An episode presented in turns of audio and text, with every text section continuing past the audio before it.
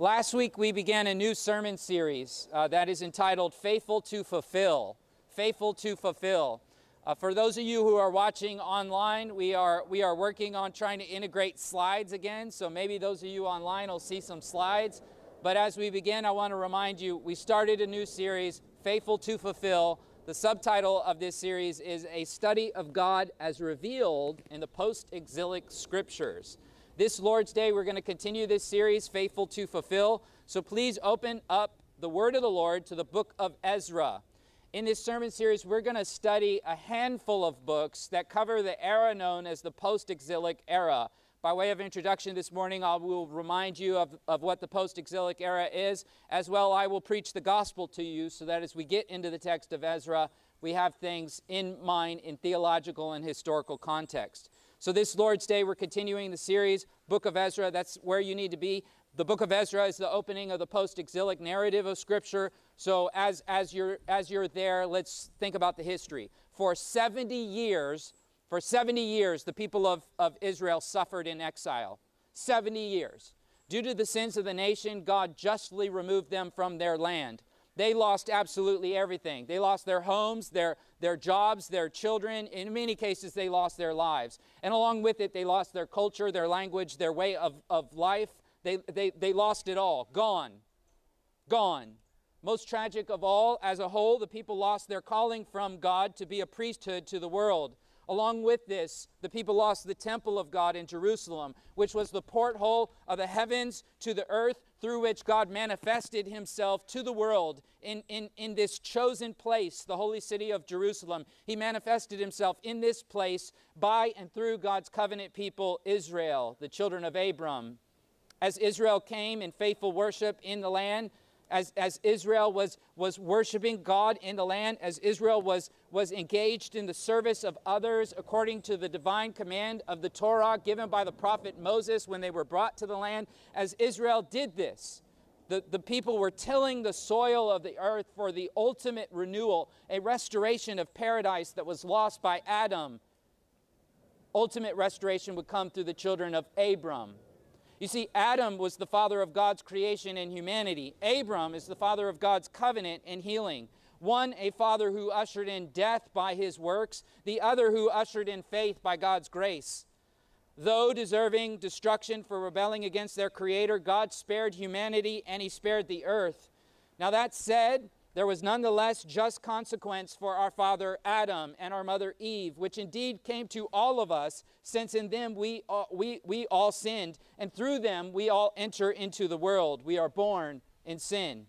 Subsequent to their sin, our father Adam, our mother Eve, the effects of their sin was immediately felt by the earth as the, as the earth began to wither and decay, and by humanity it was felt through disease and dysfunction that set in. The most glaring and depressing immediate effect was the absence of God from the presence of humanity in the earth. Paradise was lost. God no longer walked in the garden, not to mention humanity was, was exiled from the sacred place of beginnings. Along with God's absence and man's exile, the harmony of human relationships and families was deeply wounded. The earth itself was and is stressed and suffering. Further, things would not improve for humanity after the time of Adam and Eve. Though, though patient and wonderfully merciful, justice was ordained by God to come into creation as a result of sin. And so justice comes.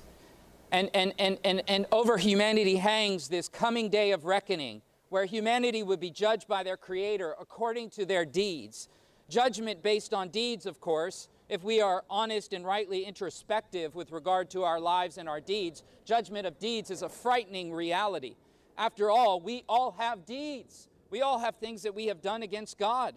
The person who denies this, this reality is merely proving the point, for they are lying. You see, to say, I have not sinned against God, to say, I have, I have no fear of my deeds, I haven't done anything wrong, that statement itself is a contradiction because saying it is sinful because it is not true.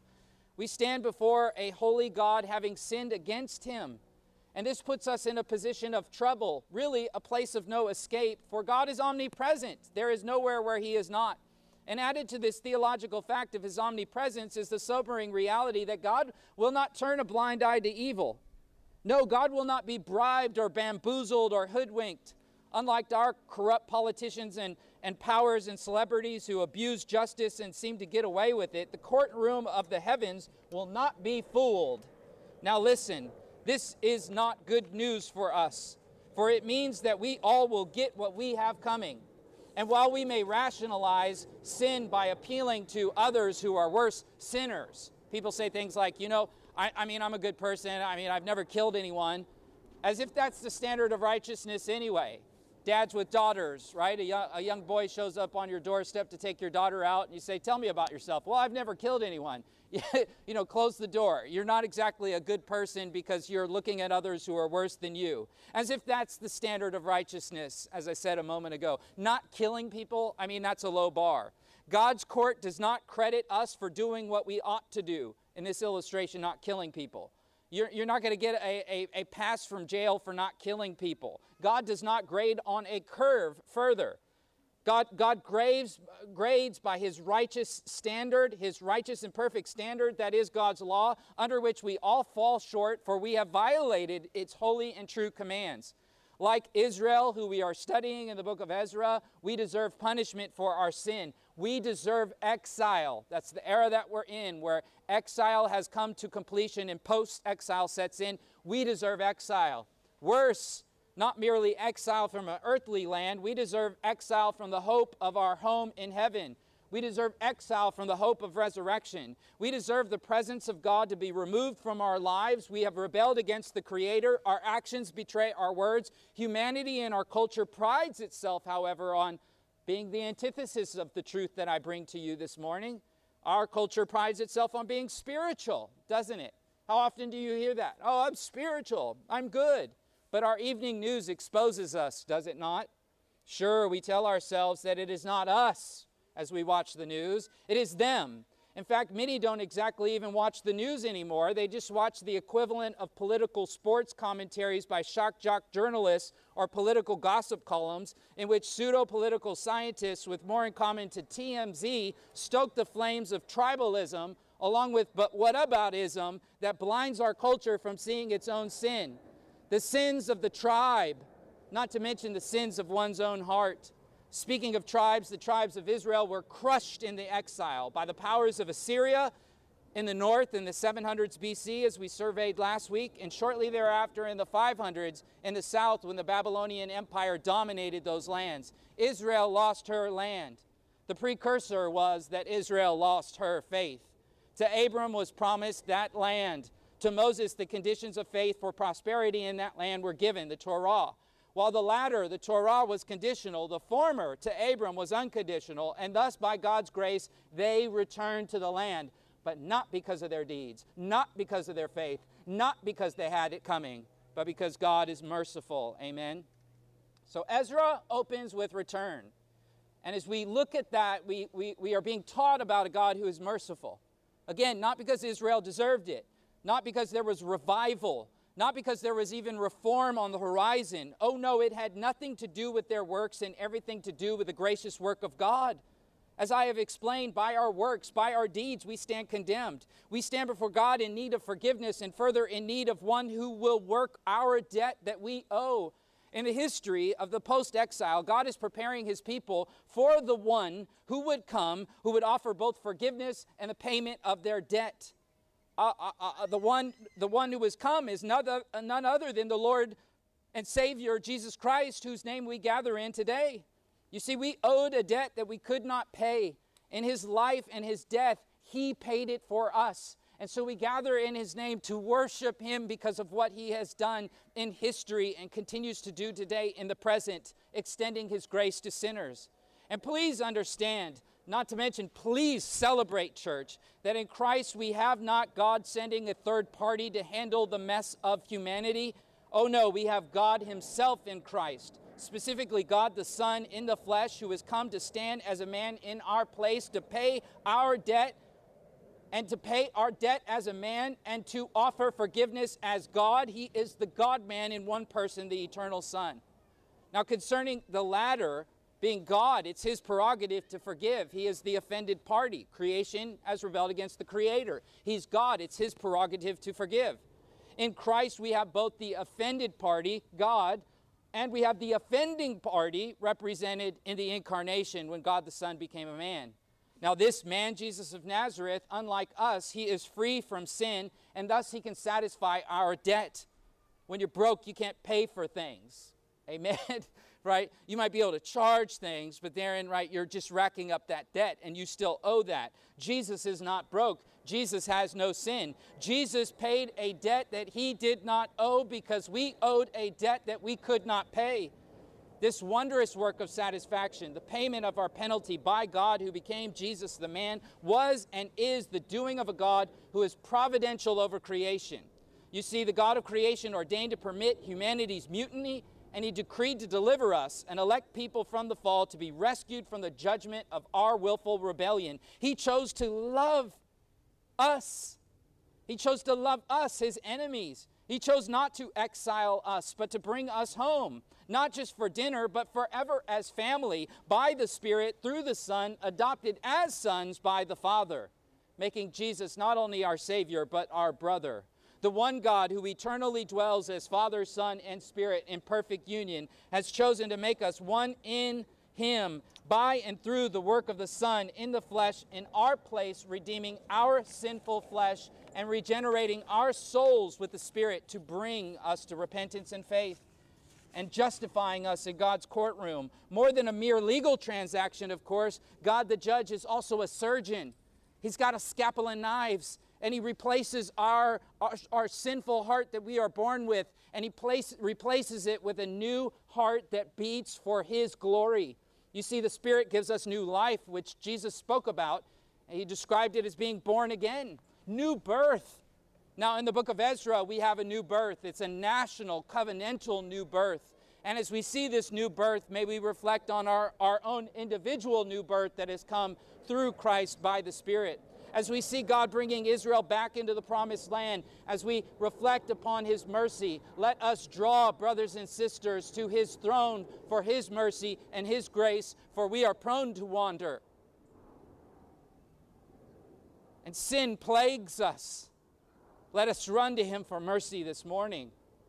And the question before the people in this passage, a question that I'll put before you today by way of application, is this Who is coming with us?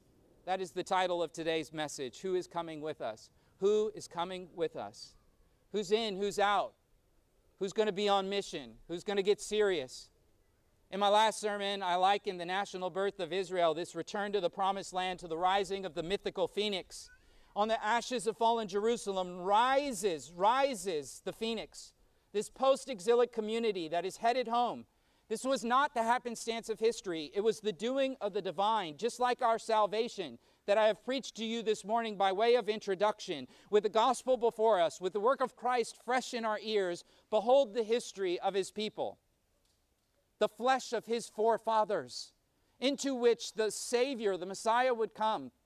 You see, in Ezra, we're studying the history that prepares the way for our Lord and his ministry in the land to the returned people. So, in today's study, I pray that you'll be moved to see the mercy of God, and that by his tender mercies, you'll be drawn in repentance and faith and worship and reconciliation and oneness, so that to the question, Delray Church, who is coming with us, you'll say, I am. I am as we behold the providence of the Prince of Peace and the Lord of Lords, who has redeemed his covenant people in Israel and restored them to the land, while he reigned over the sovereigns of the earth and used them to do his bidding, this morning as we study that, that you would be stirred to say, Yes, sign me up. I'm on mission. Let's go. Let's continue this work of redemption that we are studying from the days of Ezra to the days of Christ to the days of Delray Church in the city of Los Angeles. If you have the outline in front of you, you see the first point is providence and sovereigns. And by providence and sovereigns, I'm, I'm, setting this up. We're talking about the providence of God in salvation and the providence of God in the history of his people. I've mentioned the histories of Assyria and Babylon, these earthly sovereigns. Specifically, I've, I've talked to you about how the true providential Lord used these earthly sovereigns to discipline his people for transgression against the law of Moses, and also how God used them to fulfill his promise. These earthly sovereigns were puppets, they were puppets in the hand of God. And in chapter 1, we, we, we meet the puppet of the Persian Empire, Cyrus, and we see God moving through him. Look at chapter 1, verse 1. Chapter 1, verse 1. What do we read there in the text? The Lord stirred up the spirit of Cyrus, the king of Persia. He's the Lord's puppet. Verse 1 ties this puppetry to prophecy, the historic prophecy of Jeremiah, given long ago before the exile by the revelation of the Spirit. Jeff, Jeremiah told the people that this exile was going to happen. What you guys went through, the prophet said this was going to happen. Last week, when we studied the prophecy of Jeremiah, I also took you to the oracle of Isaiah, which was given 200 years before Ezra, who likewise said this was going to happen. Isaiah even references this earthly sovereign of Persia by name. Isaiah in Isaiah 44, verse 28, and Isaiah 45, verse 1 names him Cyrus, 200 years before he was on the scene. The point of prophecy is providence. The text is showing the reader who is in control. It may seem obvious to us on this side of the text, but for the people living in this history, it would have felt frightfully out of control. But it's not out of control. Indeed, a reminder that we need today as we look at 2020 and 2021 and we feel like things are out of control. Let me remind you elections, decisions, governors, governments, all the rest, it's all in the hand of God. It's not out of control. Do we trust the hand of the Lord? Do we, do we think that the puppets of this earth and their pontifications and deliberations and decisions are somehow outside of the provident hand of God? Evil and exile are not overpowering the providential Lord. On the contrary, God permitted those in his plan. The plan of God involved the permittance of human wickedness to bring justice. Cyrus was evil. Before him, Nebuchadnezzar as well, evil. However, the Lord used them in their evil empires. One of them he used to discipline his people and to bring justice to wickedness Nebuchadnezzar of Babylon. The other, Cyrus of Persia, to serve in God's raising up of a remnant to send them back to the land to bring glory to himself for being merciful and gracious. This pagan Persian king that we're reading about in Ezra chapter 1, verse 1, is being played by God as a puppet to do his will. Thinking he is in control, Cyrus puts this guy, Sheshbazzar, in charge. Draw your eyes at verse 8 of chapter 1. Cyrus, the king of Persia, had brought out by the hand of Mithredath, and he counted them out to Sheshbazzar.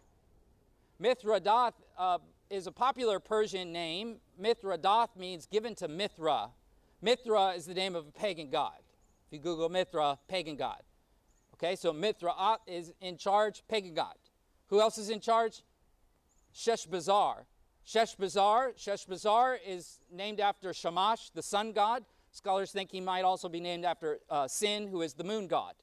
You have two guys named after pagan gods, two pagans that are put in charge of the people. Now, now, depending on where you are in the political spectrum, or the right or the left, you didn't like the last president, you don't like this one, or if you like me, you don't like any of them. But you need to be reminded that whoever whoever's in control, they're actually not in control. God's in control. Here we have rank pagans named after pagan gods. And, and, and, the Lord is using them. Cyrus himself, as I shared with you in last week's message, was the co opter of religion. While we see him being nice to Jewish people in Ezra chapter 1 and, and sending them back into the land and giving them cash to build their temple, we don't want to conclude that Cyrus was somehow a closet believer. Oh, no. Cyrus was a shrewd politician. He was a perplexed pagan given over to polytheism. So Cyrus would just take in religions and whatever, and he would use them for political play, to punk the people, to take in simple minds and play them, to get them to divide with one another, to, to get them to think he's on their side. He's just playing games and expanding his power. Aren't we glad that politicians don't do that anymore? They, you know, politicians, right? Separation of church and state, they don't do that anymore. In our divided culture, of course, it's dangerous ground to pick on parties dangerous ground to pick on a president. But of course, it is easy to be nonpartisan and pick on both sides as they are filled with figures who claim religion, even Christianity, and do things that are blatantly against their profession. We currently have a president who claims Catholicism, but is bringing le- legislation that tears apart the, ca- the Catholic family ethic, not to mention tears apart life in the womb. The former president, oh, yeah, I could go on. But you know what? The one before him, I could too and the one before him, and the one before him, and the one before him, and the one before him. We could go all the way back to George Washington. Heck, we could go back to the queen and the king. We could just keep going back to our father Adam and our mother Eve. Now, while I do believe this nation of ours is exceptional, and I cannot think of anywhere else in the world where I would want to be a citizen, nonetheless, I cannot whitewash history, let alone my faith, for sake of earthly favor or tribal treasures that moth and rust destroy. That is just what earthly powers do, they destroy. And politicians, under the spell and the allure of power, will play their parties and mingle religion and nationalism and even enter into war to secure their standing and light smokescreens to keep everyone confused and divided while the power is grabbed and secured. So, in Ezra, we meet Cyrus. He crushed Babylon, and now he's subversively doing his thing. Cyrus, the pagan king, playing with and for power and using religion in the process. It is interesting to note that Cyrus is still an image of religion and uh, political power to this day. In fact, Cyrus, to this day, is a cult figure amongst, uh, amongst uh, modern Iranians. His tomb serves as a spot of reverence for millions of people today. Cyrus still continues to reach into our present day with a cultish following. So, in that day is where it all began. Cyrus amassed power by the sword and he maintained it by propaganda and politics and religion and spirituality. He takes over people, he lets people have their gods, he even uh, allows them to build their temples, gives them money to help, co ops and syncretizes spirituality to secure his status, to get loyal followers who will defend him at all cost, to divide them even among God's own people. Last week I spoke to you about the significant archaeological find of the, the Cyrus cylinder this piece of history. I've, I've got to see it with my own eyes. It's actually stored in, in London. This piece of history, the Cyrus cylinder, records his religious and his political escapades.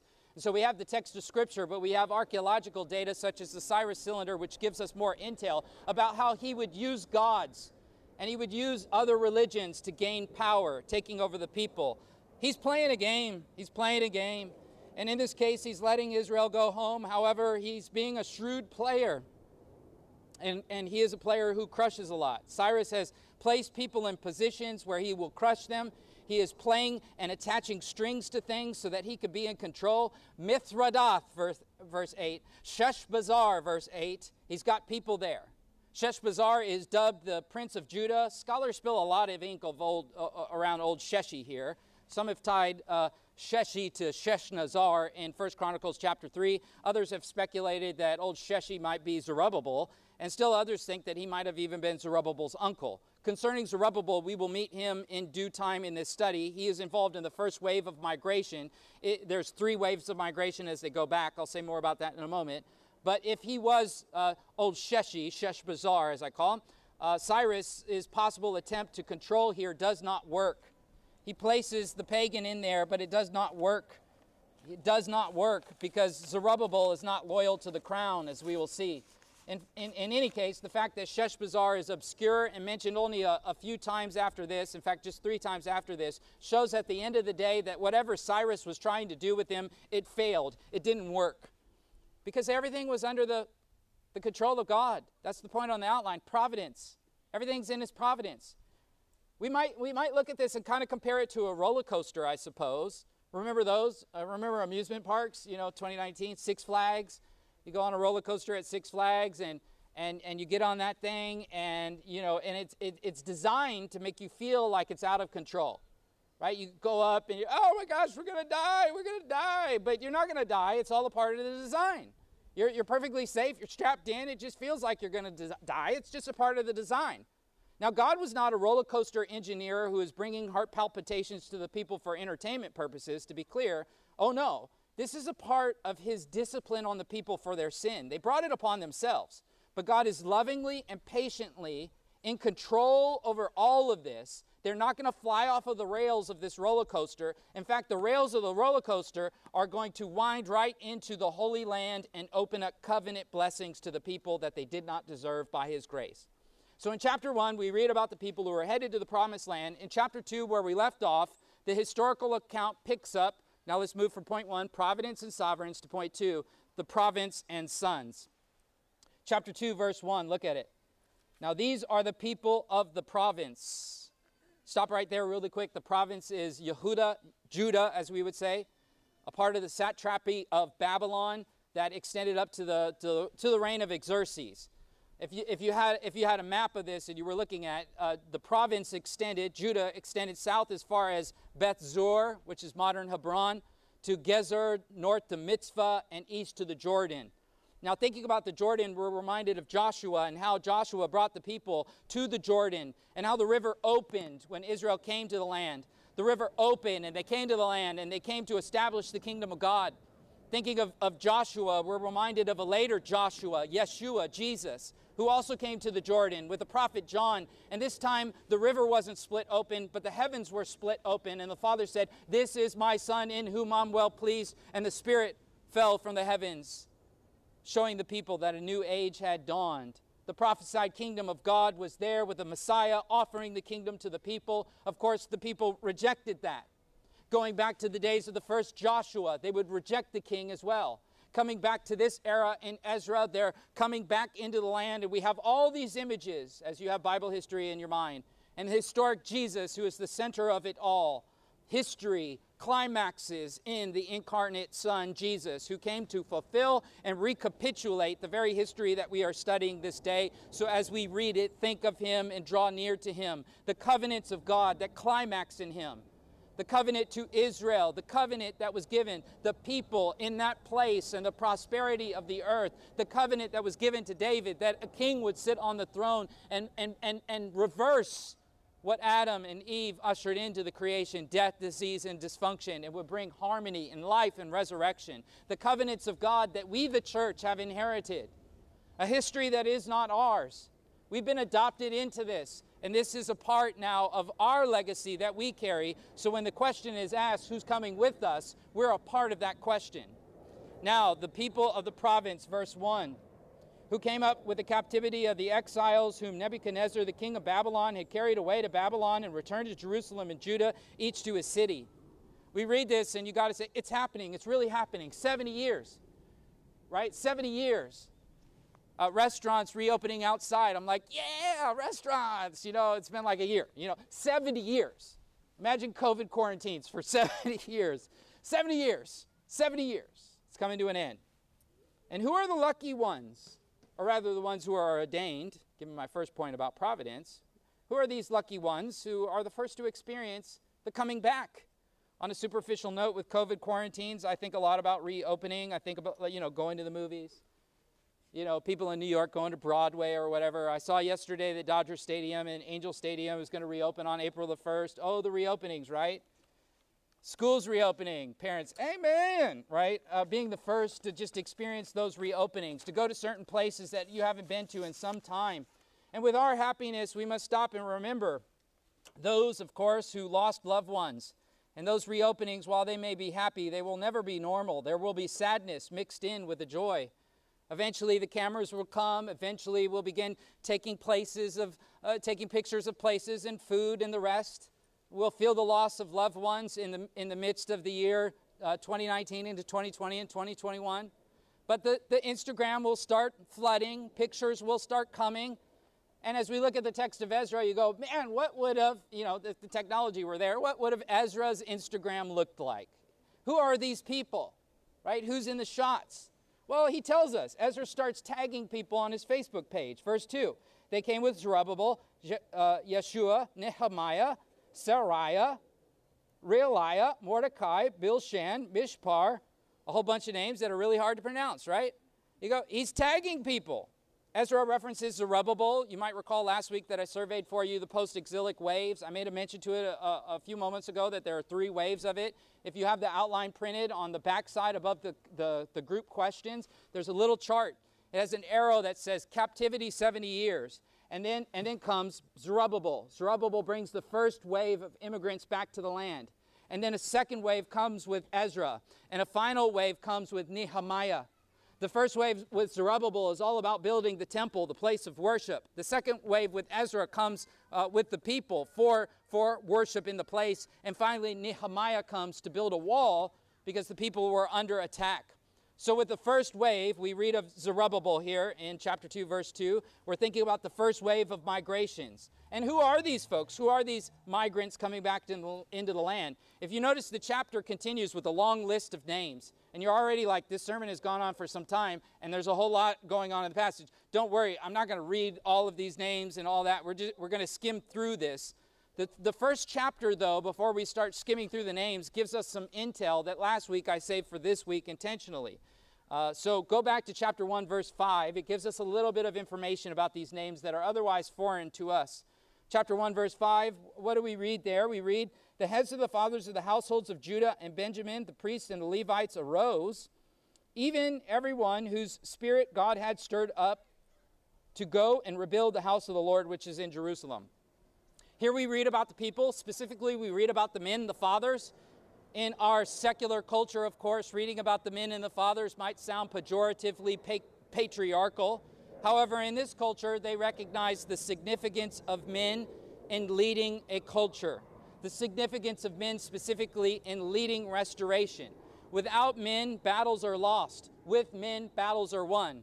Of course, we need women on those fronts as well, but the emphasis is on the men leading.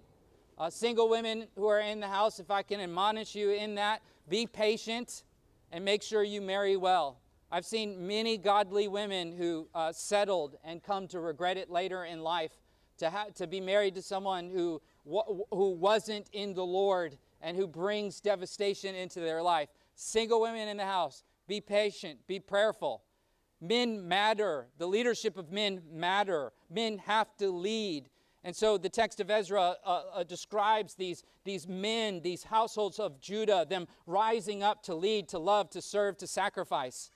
On this note, although the text mentions the men, things are actually not off to a good start.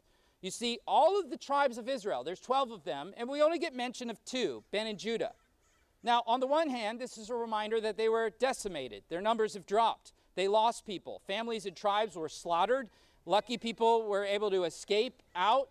If you know your Bible history and your geography, you might think, but wait, there's only two tribes in the south, and didn't uh, did, didn't, didn't, Nebuchadnezzar come and wipe out the south, and then uh, Cyrus came and wiped out uh, uh, uh, Nebuchadnezzar, so that accounts for the two? Well, yeah, but here's, here's the thing about this. We see in 1 Chronicles chapter 9, 2 Chronicles chapter 11, 2 Chronicles chapter 30, that the tribes actually spread across borders. So we know that the tribes of Asher, uh, Manasseh, Zebulun, Ephraim, Issachar lived in the south too. So it wasn't just the two tribes in the south, there were other tribes in the south. So, so as Ezra is writing this, then we see this is actually sad because as he says, Who's going with us? Only two tribes come forward. Who's going with us? Who will be there? Where is everyone? Only two come forward. Now, in addition to reminding us what's lost, this is an indication of who was willing to work in faithfulness and who had left to find comfort in other things. In other words, more tribes were available, but they were just unwilling, undesiring. Follow me. Time had passed. It was 70 years. It's 70 years. I mean, folks forget about where they come from in 70 years. If, if you are the child of an immigrant, for example, you have certain dynamics that you grow up with your parents or your grandparents where they're from a different land, a different place, they do things differently, and you were raised in a different place. And so there's an intergenerational, intercultural uh, international gap that takes place there. there. There's a generation that was born in Israel that was taken out, and they've had kids, their kids have had kids, their kids have had kids, and now you've got this, this gap of time that has passed. Folks have forgotten where they come from. They've settled in, they've assimilated. Immigrant grandparents are out of touch with their great grandchildren, their, their, their children. They're out of touch with this. Babylon and Persia had culturally taken the hearts of the people. And so the temptation, hey, who's going to come? Let's go. Let's go back to the ashes.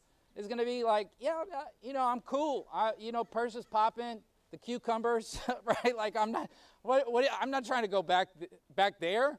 I'm, I'm, I'm not from there. I don't even speak that language. What are you talking about? I went to, you know, I went, I went to Cyrus High School. What are you talking about? I don't want to go back there. We're leaving a good place to go to a bad place. Why would I do that? Leave home to go through hell? No, thank you.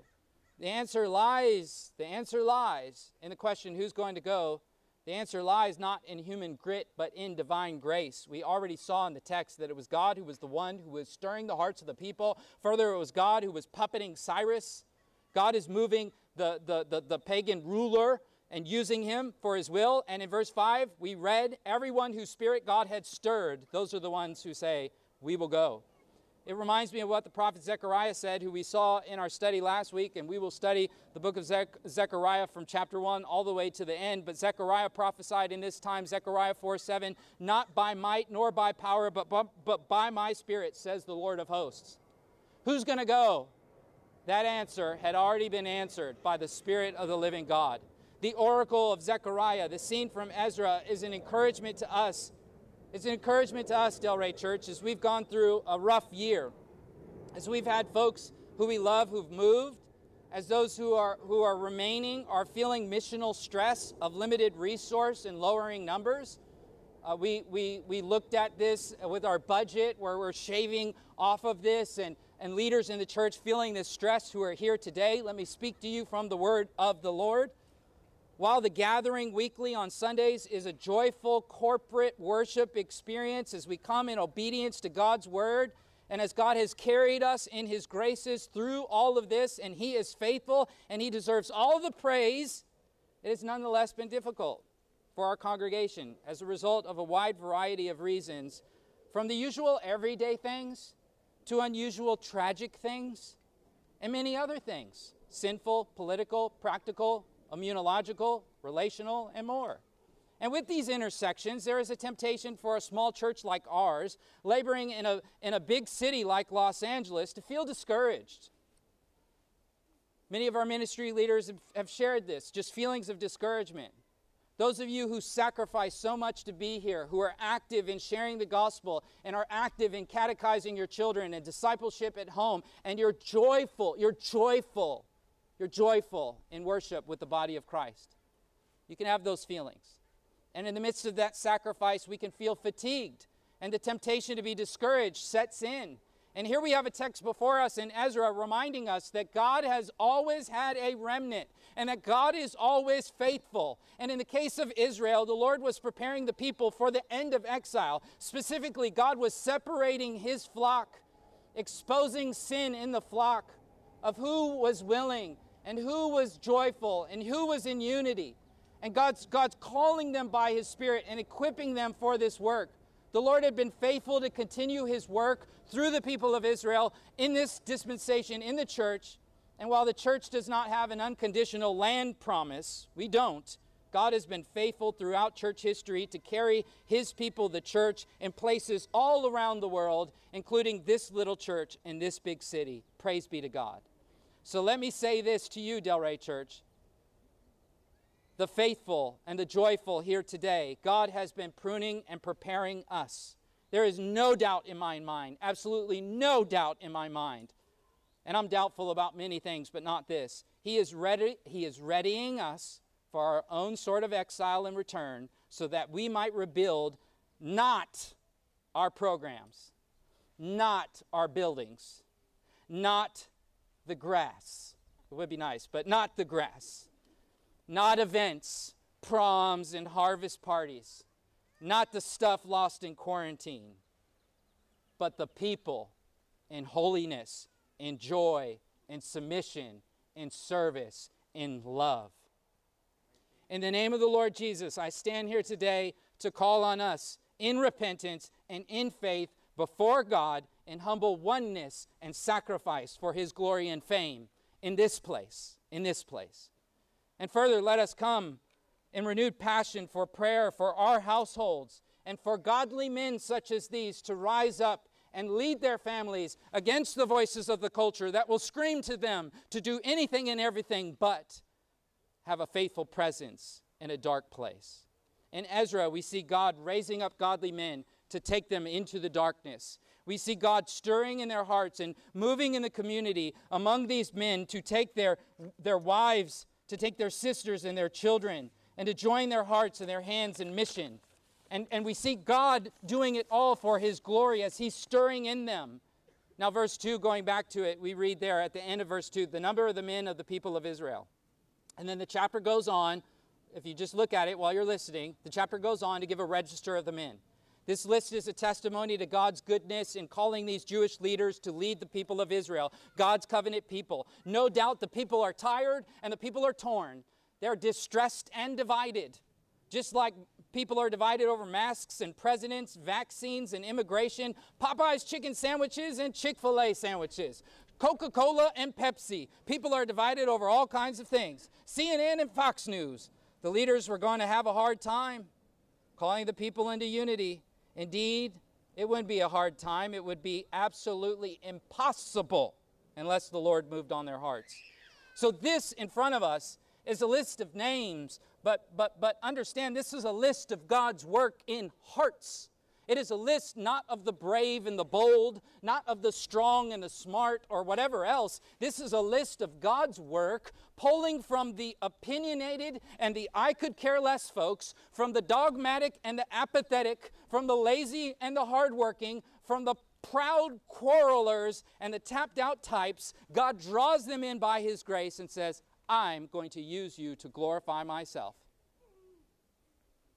As the Apostle Paul would say, he uses the foolish things of the world to shame the wise. He uses the weak to shame the strong. And that is a chin check to all of us who are in Christ because it means that if you are in Christ, it wasn't because you were smart and had it figured it out, or you were hardworking and had it coming. You were dumb. You didn't get it. You were in the dark. Blessed be his name who came and got you. This is a reminder in their national history of our spiritual history. It all, it all parallels. It is a reminder of the call of mission that we have that we can only do by His power. A reminder, a reminder to be merciful and patient, above all prayerful, and to cry out, Oh God, we need you. We need you. For sake of time, we can't read verse uh, 3 through 35. It's all a bunch of names that you'd be trying to syllabify and going, man, these are some crazy names. Uh, but if you're looking for Bible names for future kids, you know, go ahead and knock yourself out, pick one. Verse 3, the sons of Perosh. You can name someone Perosh. The sons of Shephatiah. You got names and numbers, right? Perosh, 2,172. Shephatiah, 372. The list goes on. Names and numbers. Of course, the names aren't exactly names to us, but again, they're known to God, beloved of God, intimately known and chosen by the Lord. Every name on the list. We look at verse 3 through 35, foreign, unknown to us, but everyone are personal treasures by God, picked, ordained to be there. And I remind you that if you are in Christ and you are here this day, so too, your name is in, is in the book. And so too, your, your name, selected of God, ordained to be here for his mission. Their mission was aliyah. Aliyah is a Hebrew word that means ascent. It is the biblical concept of the immigration of the Jews coming off of exile and diaspora into the land. That's called aliyah, ascent. The act of going up, aliyah.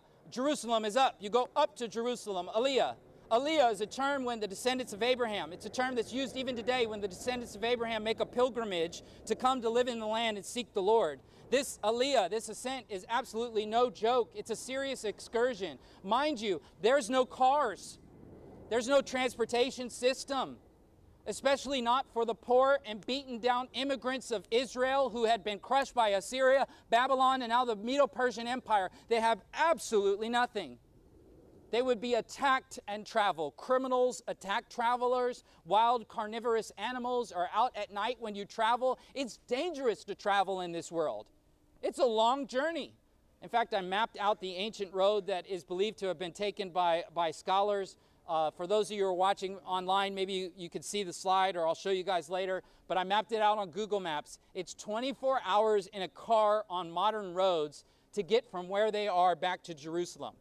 I mapped it out on Google Maps where you could click the option of walking, and it calculated it at 317 hours to walk. Now, if you walk 10 hours a day, it would take you about a month to get there. Of course, traveling with children and carrying supplies, that would slow things down. It would take much longer. Those of you who come here today with kids, it takes longer to get to church, doesn't it? Right? To sit through a, a, a service. You know, they get, can you imagine trying to walk from the Medo Persian Empire all the way into Jerusalem. 317 hours. At 10 hours a day, it'd take you over a month to get there. And of course, with children and stuff, it would take longer. As Americans, we think of harsh travels in the history of our nation. I think of the difficult and dark treks that were brought in the transatlantic slave trade as black bodies were trafficked across the sea, and how dark and how evil that was. I think of the dark and evil dehumanizing journeys of the Trail of Tears in this nation. I think of the, the migrations of the American frontier, a bit more adventurous and optimistic, I suppose. But amidst the danger and the violence and the harsh elements of people who are traveling to come west to find freedom, Israel was no stranger to such slavery and exile and oppression. And now comes Aliyah, liberation. So we move from providence and sovereigns, province and sons, now to this third point, priests and servants. And we are now brought up to verse 36 if you look at the text. The priests, verse 36 begins. Here we read about the returning priests. When you add the numbers together, you get 4,289 priests. In verses 40 through 58, you read about the returning Levites. When you add the numbers of the Levites together from verses 40, 41, and 42, you get 341. So again, listen to the numbers 4,289 priests, 341 Levites. These numbers are telling. I'll say more about what they are telling in just a moment, but first I need to make sure that you understand what priests and Levites are. Okay, priests. What are priests? They're priests, right? They lead the people in worship. They are the pastoral leaders, the spiritual leaders from the tribe of Levi, which is one of the 12 tribes of Israel. God chose Israel, the people, to be a priesthood for the entire world. In that place, the Holy Land, bring his temple there, to manifest the heavens to the earth there. But more narrowly, Israel as a priesthood, among this priesthood of Israel, there was this tribe Levi that would serve as a priesthood for the people. And more narrowly, among the tribe of Levi, uh, not everyone in Levi is a priest. And so you'd have to meet certain qualifications in order to become a priest. So, so listen, while all priests were Levites, not all Levites were priests. The Levites in this text are those who were servants to the priest, they are helpers to the priest. They are the people who are on staff, as we might say, who are helping pastors uh, lead. So we read about the priests in verse 36 through 39, and then we read about the Levites in verse 40 through 42. We read about, uh, about uh, Levitical singers, verse 41. That's Landon, our Levitical singer. That's his new nickname. Levitical gatekeepers, verse 42. Those are those that make sure the building is open. Mike Dolan's our Levitical gatekeeper, right? We read about Levitical temple servants in verses 43 through 54. We read about the sons of Solomon's servants from 55 through 58. Okay, so th- that's what's going on. You have people who are helping the priests and the priests here. And looking at the numbers, we see that the numbers are really down. I said I'd say more about the numbers, and here it is. There's way more priests and not enough people to help. There's a lot of work and not a lot of hands. The priests were in need of men to help, but apparently the volunteers were low. This is not how you want to begin Aliyah. You need people. Who's going to go with us? Yay! There's like two hands. And we're going to see later in our study of the post exilic texts that the moral compromise of the people, their loss of touch with their covenant and culture, their comfort to be in Persia. They, want, they wanted the picket fence, they wanted all the rest, and so they weren't willing to give up to, to serve in a dark place. And we mustn't stand as judge over them looking at these numbers and going, dang, that's a lame way to get started. You don't have people to help. Because we know an ever present challenge for us today in a place like our setting, this is a reality. Mission in Los Angeles, if you're going to do it, it's going to cost you. It's a sacrifice. California itself is a sacrifice. LA, even more. It's worse than California right? I mean, the dollar doesn't go far, but crime and immorality goes really far. There's corruption in the systems of the city, injustice, instability, insanity. The stats of crime, mental health, homelessness, addiction, family breakdowns are high. The people are high. I mean, but you know what's not high? Thriving biblical churches, teaching sound, reformed doctrine, uplifting the gospel. There's scores of non reformed scores of churches that are preaching therapeutic, therapeutic moralistic deism. God is good, blah, blah, blah, not preaching gospel, not teaching word.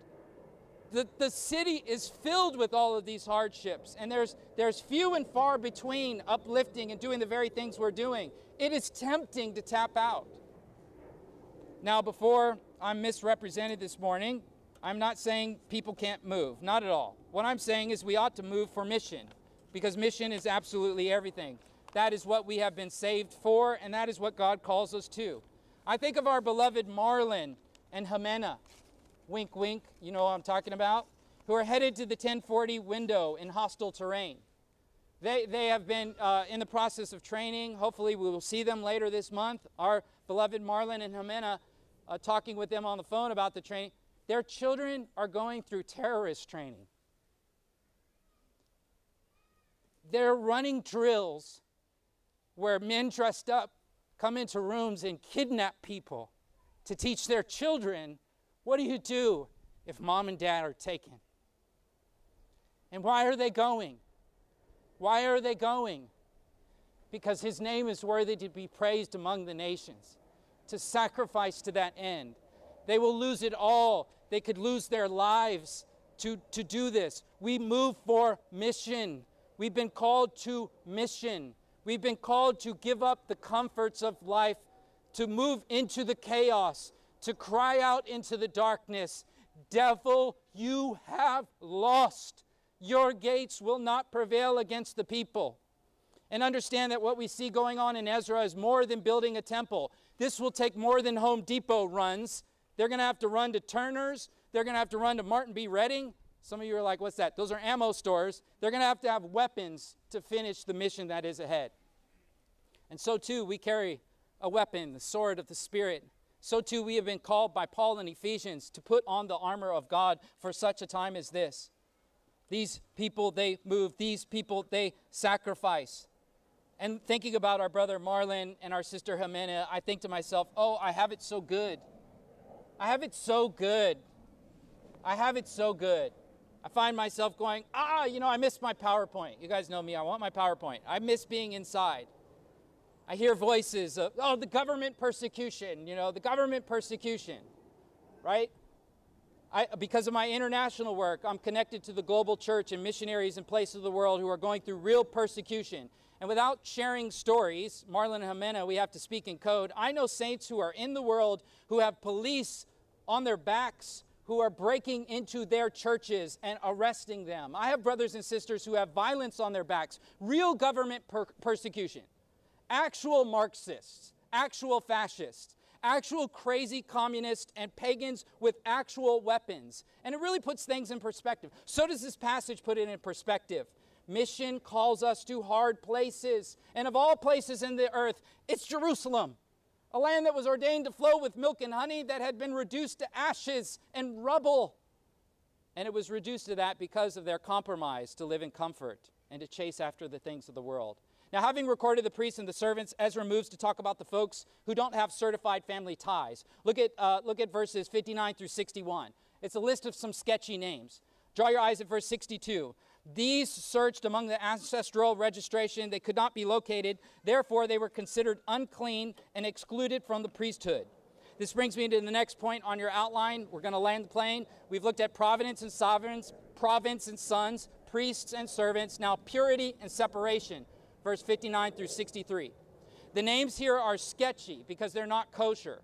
They're not progeny from the patriarch of promise. And that was a part of God's holy will. You see, holiness actually involves separation. Truth involves separation, right? The equation 2 plus 2 is 4 means that 4 is separate from all other numbers with regard to that equation. Likewise, God's holiness. God's holy calling and design for humanity involves that we separate from things. Like the apostle Paul when he was writing to the Corinthians in 2 Corinthians chapter 6 when he asked, "What fellowship hath the light with the darkness?" The answer is none. The law of Moses is filled with purity laws that stress separation. Being separate was a part of Israel's role as a priesthood to the earth. They were to be different from the rest of the world. And so they have different dietary laws. They even have different fashion laws. You can't wear this, you can't wear that, you can't eat this, you can't eat that. Being a Gentile, I thank God that I'm not under the covenant of Moses because I love cheeseburgers and bacon on top, and that's three strikes against you on kosher law. There's all sorts of stuff you can't do. You say, why does God tell him not to do stuff and not touch things and not eat things and not wear things? Because it's all about this ritual symbol of being separate. Other people do that. You guys don't do that. We're different. I'm making you different. So that the nations of the world will look at you and go, Why are you guys different? And you'll say, Because there's this God who is liberated us, who's rescued us. And this God is merciful to you as well if you would come to him in repentance and faith. And so, all of this separation, all this purity, as we're reading here in verse 62, and we're seeing this little brouhaha here about names and going, hey, but do you guys, your ancestry.com doesn't line up here. And in this age, God has continued to call his people and continue to envelop people into the promises of Israel. And we are reminded, Gentiles among us, looking at verse 62, that we would be separate and apart from the promise, but by his grace, through the Son, born, born a descendant of David, born a child of Abram, would come and would make us, who ought to be separate and unclean, he would bring us in in God's economy. We see separation. We see God's call for separation. We see God's work in redemption by making a separate people. We see, we see the practical nature of this in our own lives because you want to separate yourself from sin. You, you not only want to separate yourself from it, but you want to flee from it. I think of the Apostle Paul who said, Flee from sexual immorality. You don't want to just separate, you want to run away from it. You want to get away from it. You say, We don't do that. And so, too, as, as Christians, while we have a different law than the nation of Israel in the days of Ezra, there's stuff that God tells us not to do that looks different and makes us look different. I was watching the news this week. Uh, the news was popping up about the thruple. Did you hear about the thruple? Thruple is a play on the word couple for a polyamorous, immoral threesome. Three dudes managed to spend over $100,000 on surrogates, implantations, medical procedures, and illegal uh, contracts to manage to get all of their names on uh, one baby's birth certificate. I look at that I go, that's, that, that's not my understanding of marriage. that's, that's not my understanding of family. That we're separate from that. That's not how we do things. And as well, in our separation, we're called to be different from the way the world does things, but we're also called to be compassionate and prayerful and ready, ready for ministering to the broken and the confused by sin, knowing that that's where we would be but by the grace of God. And so as we separate, it's not a, a matter of I'm better than you or, ooh, look at what you're doing. The world does what the world does because the world's in the darkness. Where our critical gaze should be fixed are on the people who claim to be in the light who claim to have been separate but behave in the way that the world does. And in Ezra, that's what's going on. You guys look more like Persia than you look like your people. It's time to let go of the comforts of Persia and go back. And here you have people who aren't even in the promise who are like, sign me up. And so this is this is about separation and holiness. It's about covenant. It reminds us that we were brought in and we're not on ancestry.com, but it also reminds us of the state of affairs, the indictment on the people, that there were people who weren't even in the covenant who are willing to go to help while others were on the sidelines like, "Yeah, I like the cucumbers in Persia. I'm going to stay here." The governor said to them, verse 63, look at the text, that they should not eat from the most holy things until a priest stood up with the Urim and Thummim.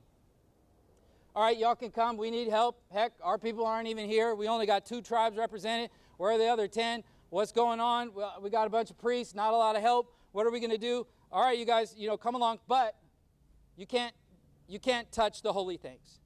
Ezra, who's writing the text, is a Levitical priest. He knows the laws of Moses, he knows about ritual separation. Only the priests with the right record were able to handle the holy things. And it's not because God is OCD.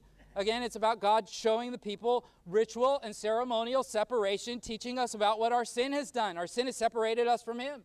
And so the temple and the sacrifices and this is holy and this isn't are all about, are all about teaching us about our reconciliation to God.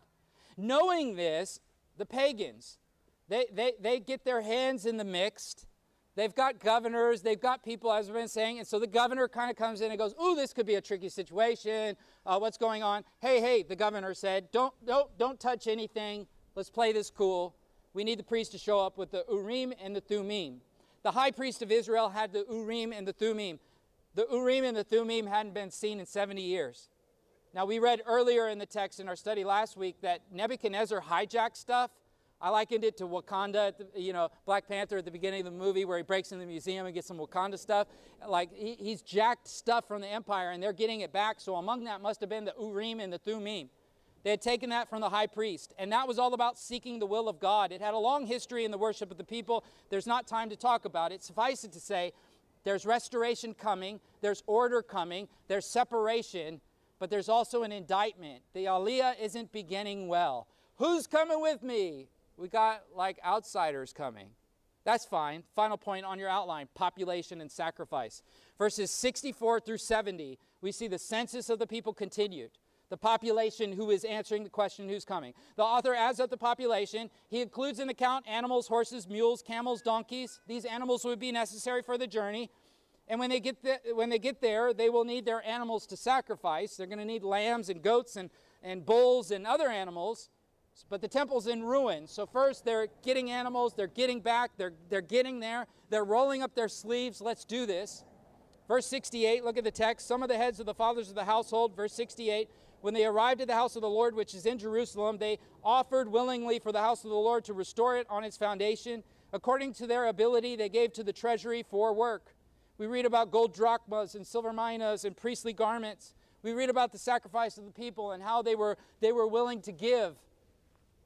I shared with you guys a, a week ago today, for those of you who are on the Zoom call, I made mention of this in the sermon earlier about the difficulties of being in a place like Los Angeles, the sacrifice that it requires, the crazy year, the government shutdowns, and all, all the politics and all the rest, and what it had done, and how we shaved off of our, our budget. And we have uh, people on staff with families taking pay cuts and the rest. And I shared with you on the Zoom call the good news that we had one donor without any solicitation, come forward and write a check for that complete deficit $150,000. Check, boom, in the bank.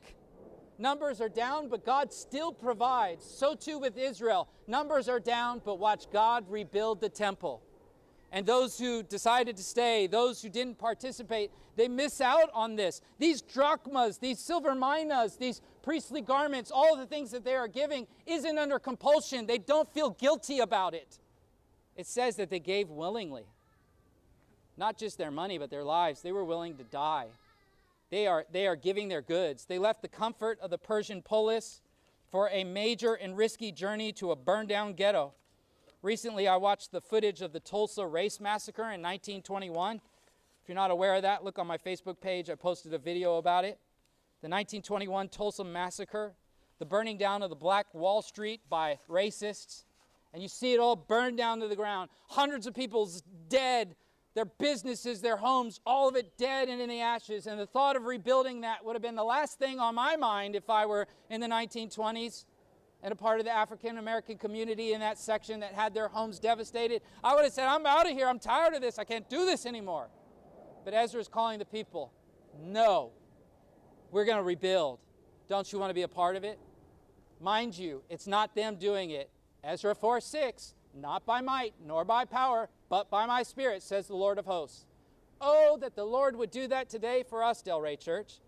Oh, that the Lord would do that for the church in North America today to turn from trust in Cyrus, to, to turn from the quest of the picket fence to carry the, the, the, the cross to the rugged place of Calvary. You know, I've, I've heard people say, they'll die, I'll die for my religious liberties.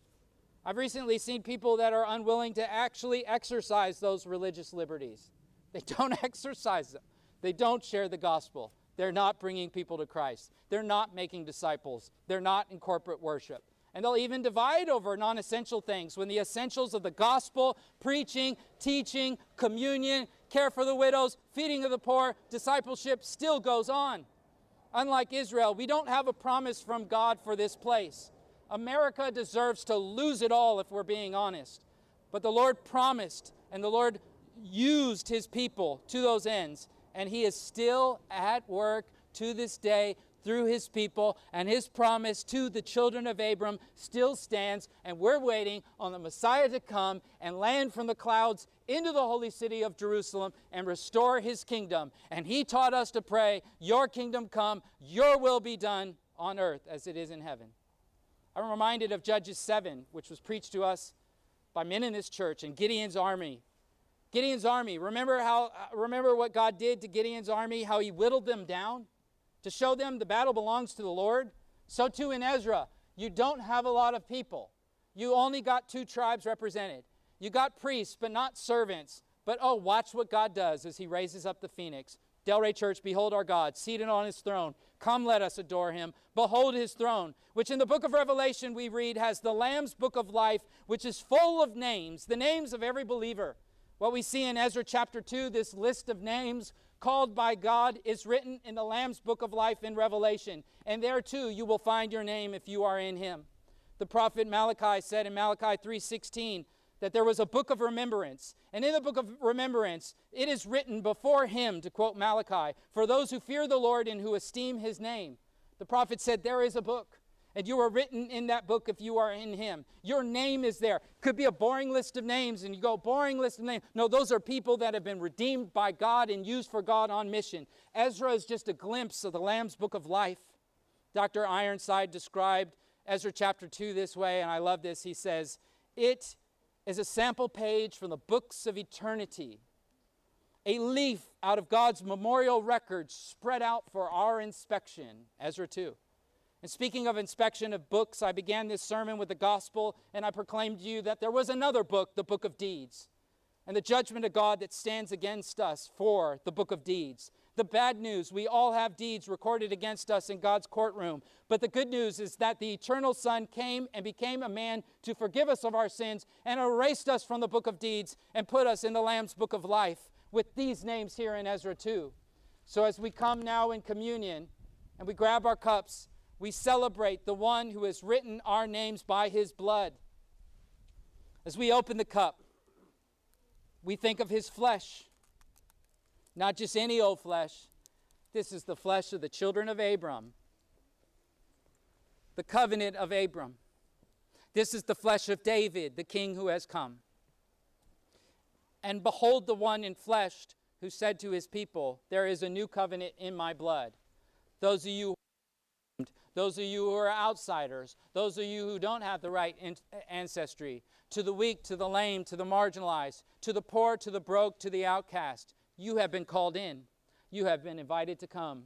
Let us feast on the one who has come.